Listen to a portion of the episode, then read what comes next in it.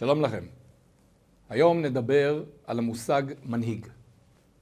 גם במישור הפוליטי-מדיני, מה זה מנהיג של עם, וגם במישור היותר פשוט, מנהיג של קהילה, מנהיג של בית, מה זה אבא ואימא בתוך הבית, איך יוצרים טופס אה, מסודר של הנהגה, איך נראית הנהגה נכונה. אז נתחיל בגמרא במסכת סוטה. הגמרא מתארת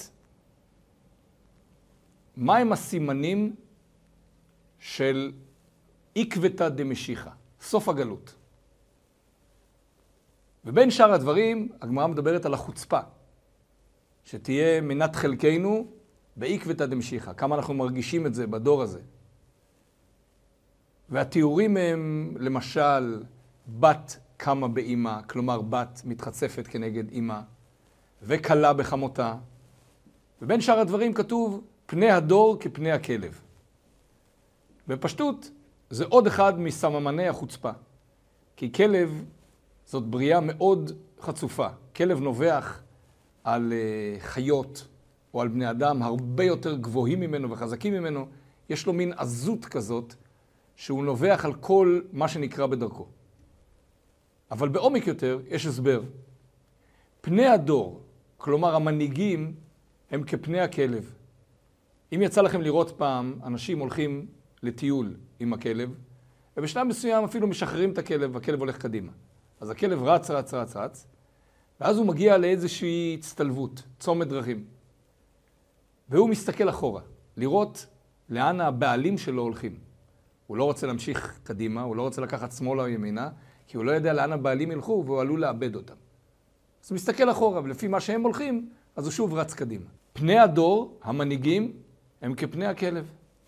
הם מסתכלים אחורה לראות מה אומר הקהל. ולפי מה שאומר הקהל, אני כבר אשנה את הדעה שלי.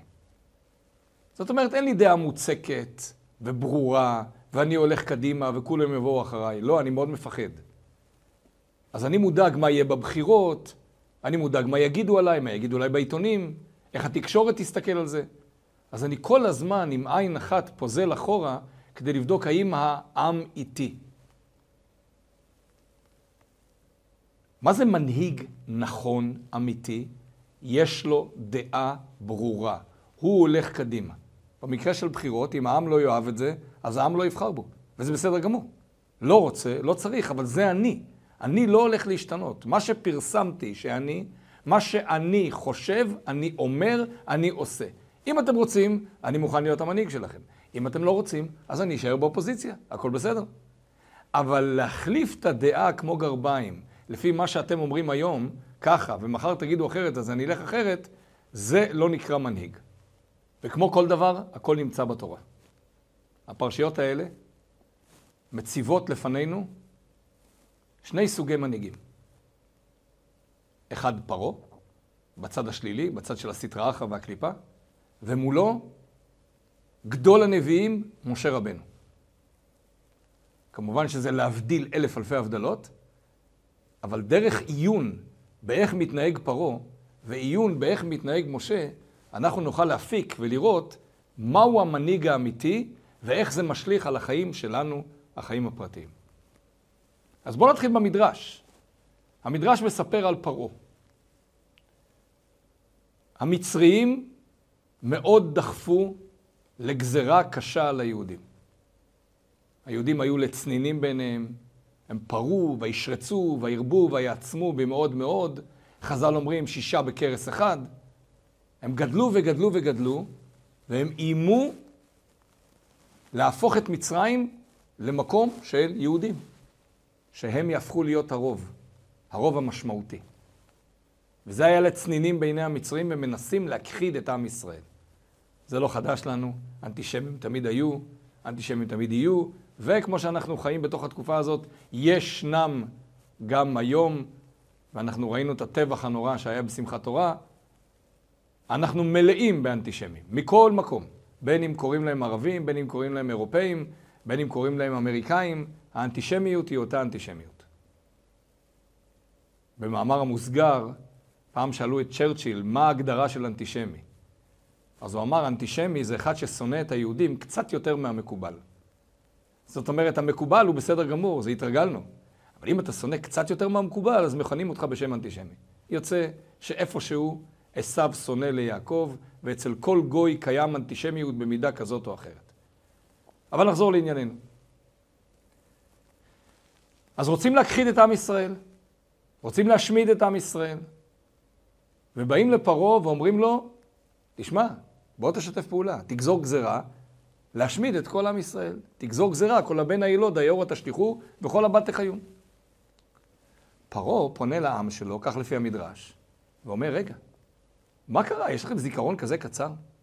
אלה ילדים ועם של יוסף, יוסף הצדיק, זה שבזכותו אנחנו חיים. זה ששמר את התבואה בשנות השובע, ובזכות זה לא מתנו ברעב בשנות הרעב. הכל בזכותו. אלה בנים של הקדוש ברוך הוא, של אלוקים, זה שנתן את הדעת ואת השכל ליוסף. אתם רוצים להשמיד אותם? אתם כל כך בעלי זיכרון קצר? הרגע זה קרה, זה קרה רק לפני כמה שנים. ויקום מלך חדש על מצרים, אשר לא ידע את יוסף, ויאמר אל עמו, הנה עם בני ישראל רב ועצום ממנו, הבה נתחכמה לו, פן ירבה, והיה כי תקרנה מלחמה, ונוסף גם הוא על שונאינו, ונלחם בנו ועלה מן הארץ. אומר המדרש, פרעה לא רצה לעשות את זה. אבל העם אמר לו דבר מאוד פשוט, תקשיב, אם אתה לא עושה את זה, אנחנו מעבירים אותך מהמלכות שלך. כי אנחנו רוצים, העם רוצה. ומה שפרעה עשה, זה בדיוק מה שמנהיג לא אמור לעשות. הורידו אותו מגדולתו למשך שלושה חודשים, לקח לו שלושה חודשים להבין שאם הוא לא יעשה מה שהעם רוצה, העם ידיח אותו ולא יחזיר אותו לשלטון, והוא התכופף, נכנע לעם ועשה בדיוק מה שהם רצו. והוא גזר גזרה. כל הבן הילוד, היאורה תשליכו, וכל הבת תחיון. גזר להשמיד את עם ישראל. למה? כי כך העם רצה. ומה דעתך אתה? אין לי דעה. אני רוצה להיות מלך. אני רוצה להנהיג. אז אני בוחר בהנהגה קלוקלת, הנהגה לא נכונה, הנהגה שנשענת רק על מה שהעם חושב, והנהגה שמשתנה מצפון לדרום, ממזרח למערב, הכל לפי הלך הרוח המקומי. מי יש לנו כנגדו? ושוב, להבדיל אלף אלפי הבדלות, אבל המנהיג האמיתי בה"א הידיעה, משה רבינו. משה רבינו יש לו דעה ברורה. משה רבינו הולך נגד הזרם. משה רבינו עושה דברים גם שנראים לא מקובלים.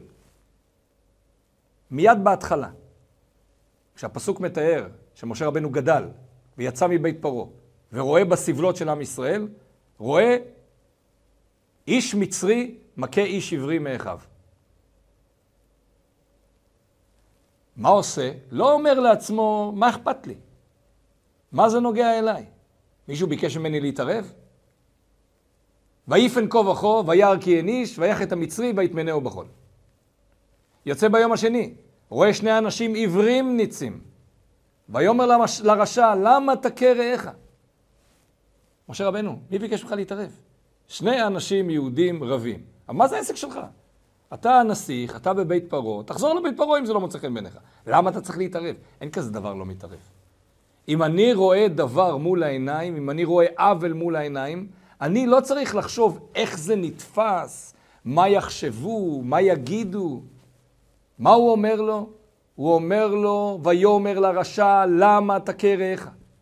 והרשע פונה בחזרה למשה רבנו ואומר, מי שמך לאיש שר ושופט עלינו? הלא אתה אומר כאשר הרגת את המצרי?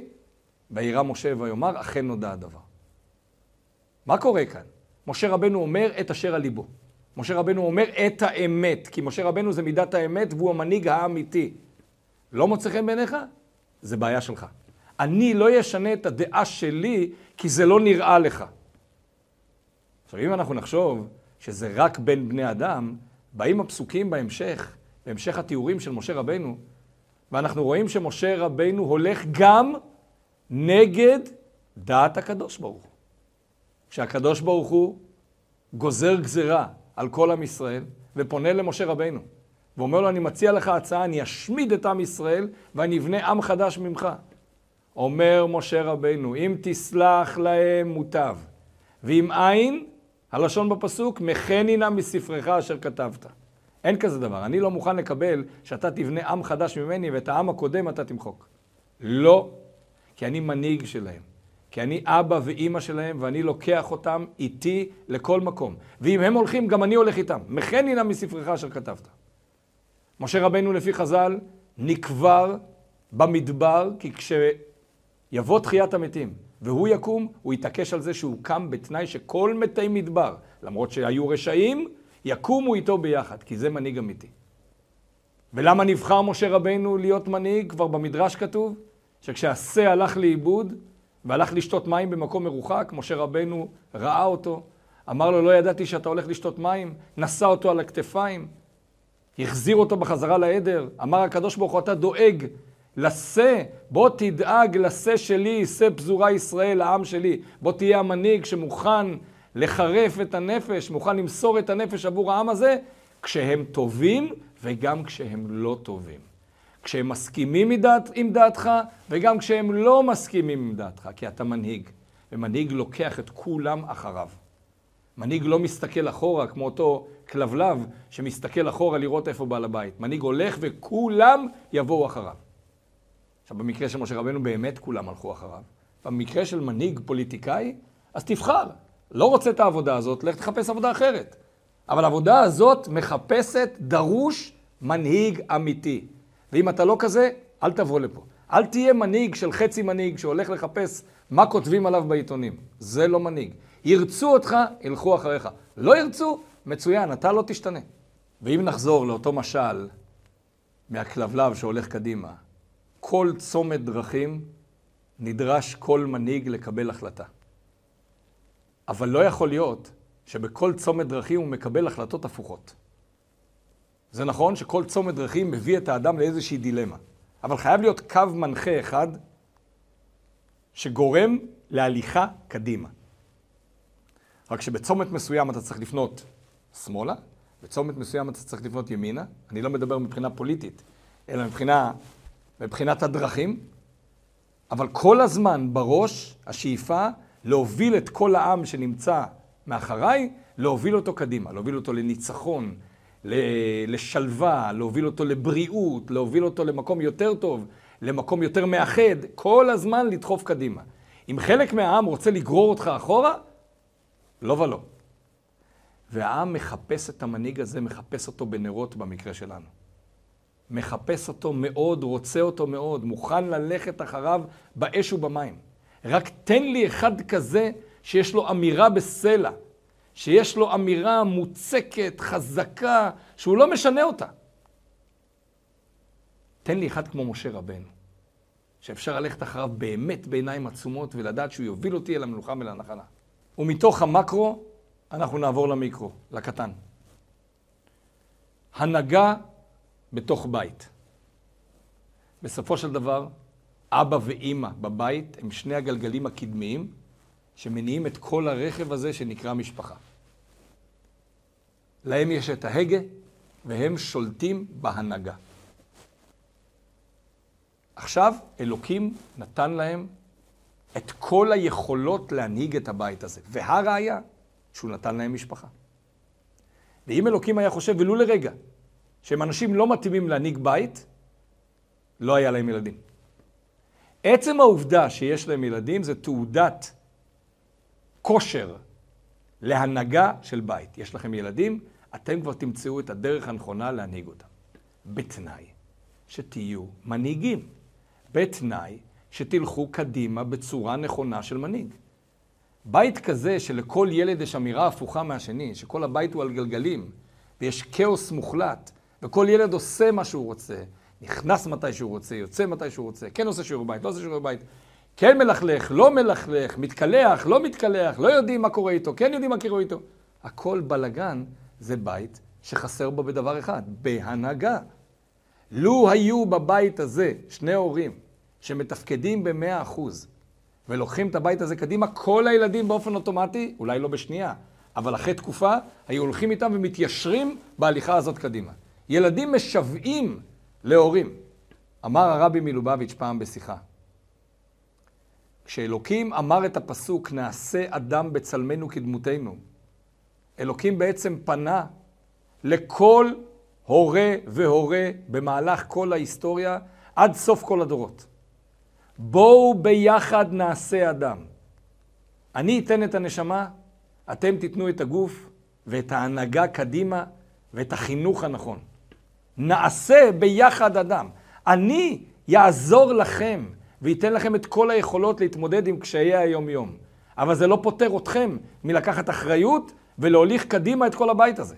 חס ושלום, כשבית מורכב מאלימות, מחוסר סדר, מהתפרעויות, מדיבור אה, חצוף להורים, מכל מיני דברים שהם הפך הסדר והמשמעת, זה אומר שאבא ואימא צריכים לקחת ייעוץ, לא להתייאש, צריכים לקחת ייעוץ נכון, שילמד אותם איך מוליכים את הבית הזה קדימה. הילדים משוועים להורים. אין ילד שלא רוצה אבא ואימא שמוליכים אותו קדימה. אין כזה דבר. גם אם הוא יגיד שהוא לא רוצה, עמוק בפנים זה מה שהוא רוצה.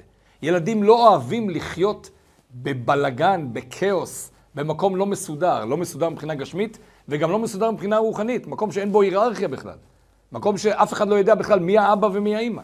כל אחד דוחף לתוך התבשיל הזה מה שהוא רוצה, ויוצא מה שיהיה. לא. כולם רוצים סדר. נכון, יכול להיות בהתחלה איזו התמרדות, אבל בסוף זה יסתדר. א', כי יש סייעתא דשמיא, והקדוש ברוך הוא יעזור. וב', כי באמת הילדים עמוק בפנים רוצים להתיישר ולהסתדר לפי הסדר המסודר. הם אוהבים את ההורים שלהם, הם רוצים לעשות את הדברים הנכונים, הם רק לא יודעים. מישהו צריך ללמד אותם. אז אולי מישהו צריך ללמד את ההורים, ואחר כך ההורים ילמדו את הילדים מה זה סדר ומה זה מנהל תקין, שאיך הבית מתנהל. במקרה של מנהיג פוליטי, אפשר להחליף אותו. במנהג, במקרה של אבא ואימא, אי אפשר להחליף אותם. הם האבא והאימא. ואנחנו מצווים לכבד אותם, ואנחנו מצווים לירא מהם, והם אלה שיוליכו אותנו. והקדוש ברוך הוא ייתן להם את המילים הנכונות ואת המעשים הנכונים, איך להוליך את הבית הזה קדימה.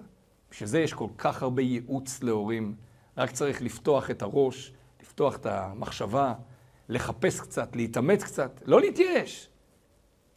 לחשוב מה משה רבינו היה אומר על ההנהגה שלי. אם משה רבינו היה נכנס אליי הביתה, איזה טיפים מקצועיים הוא היה נותן לי? מה אני לומד ממשה רבינו, איך מוליכים עם, איך אני מוליך את הבית הפנימי שלי? קודם כל התמסרות עבור הילדים. הרגשת אחריות, הרגשה שאני לא מפקיר אותם בשום מצב. דבר שני, אני הולך קדימה, גם מי שכרגע לא הולך איתי, ילך איתי בסוף קדימה.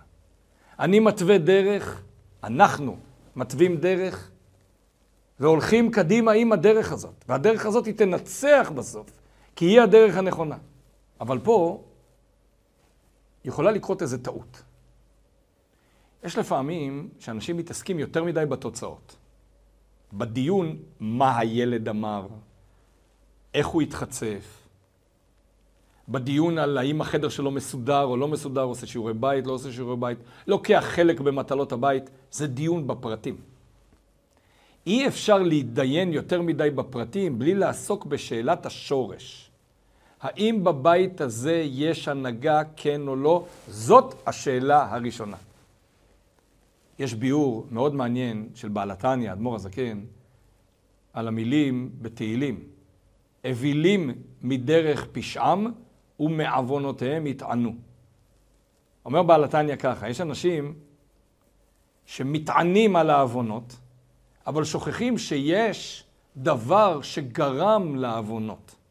אווילים, טיפשים, מדרך פשעם. הדרך שלהם היא דרך של פשע. אבל מה הם עושים? הם מתעסקים בתוצאה, ומעוונותיהם יטענו. אל תתעסקו ישר בתוצאה, תתעסקו בדרך. הדרך, המקור.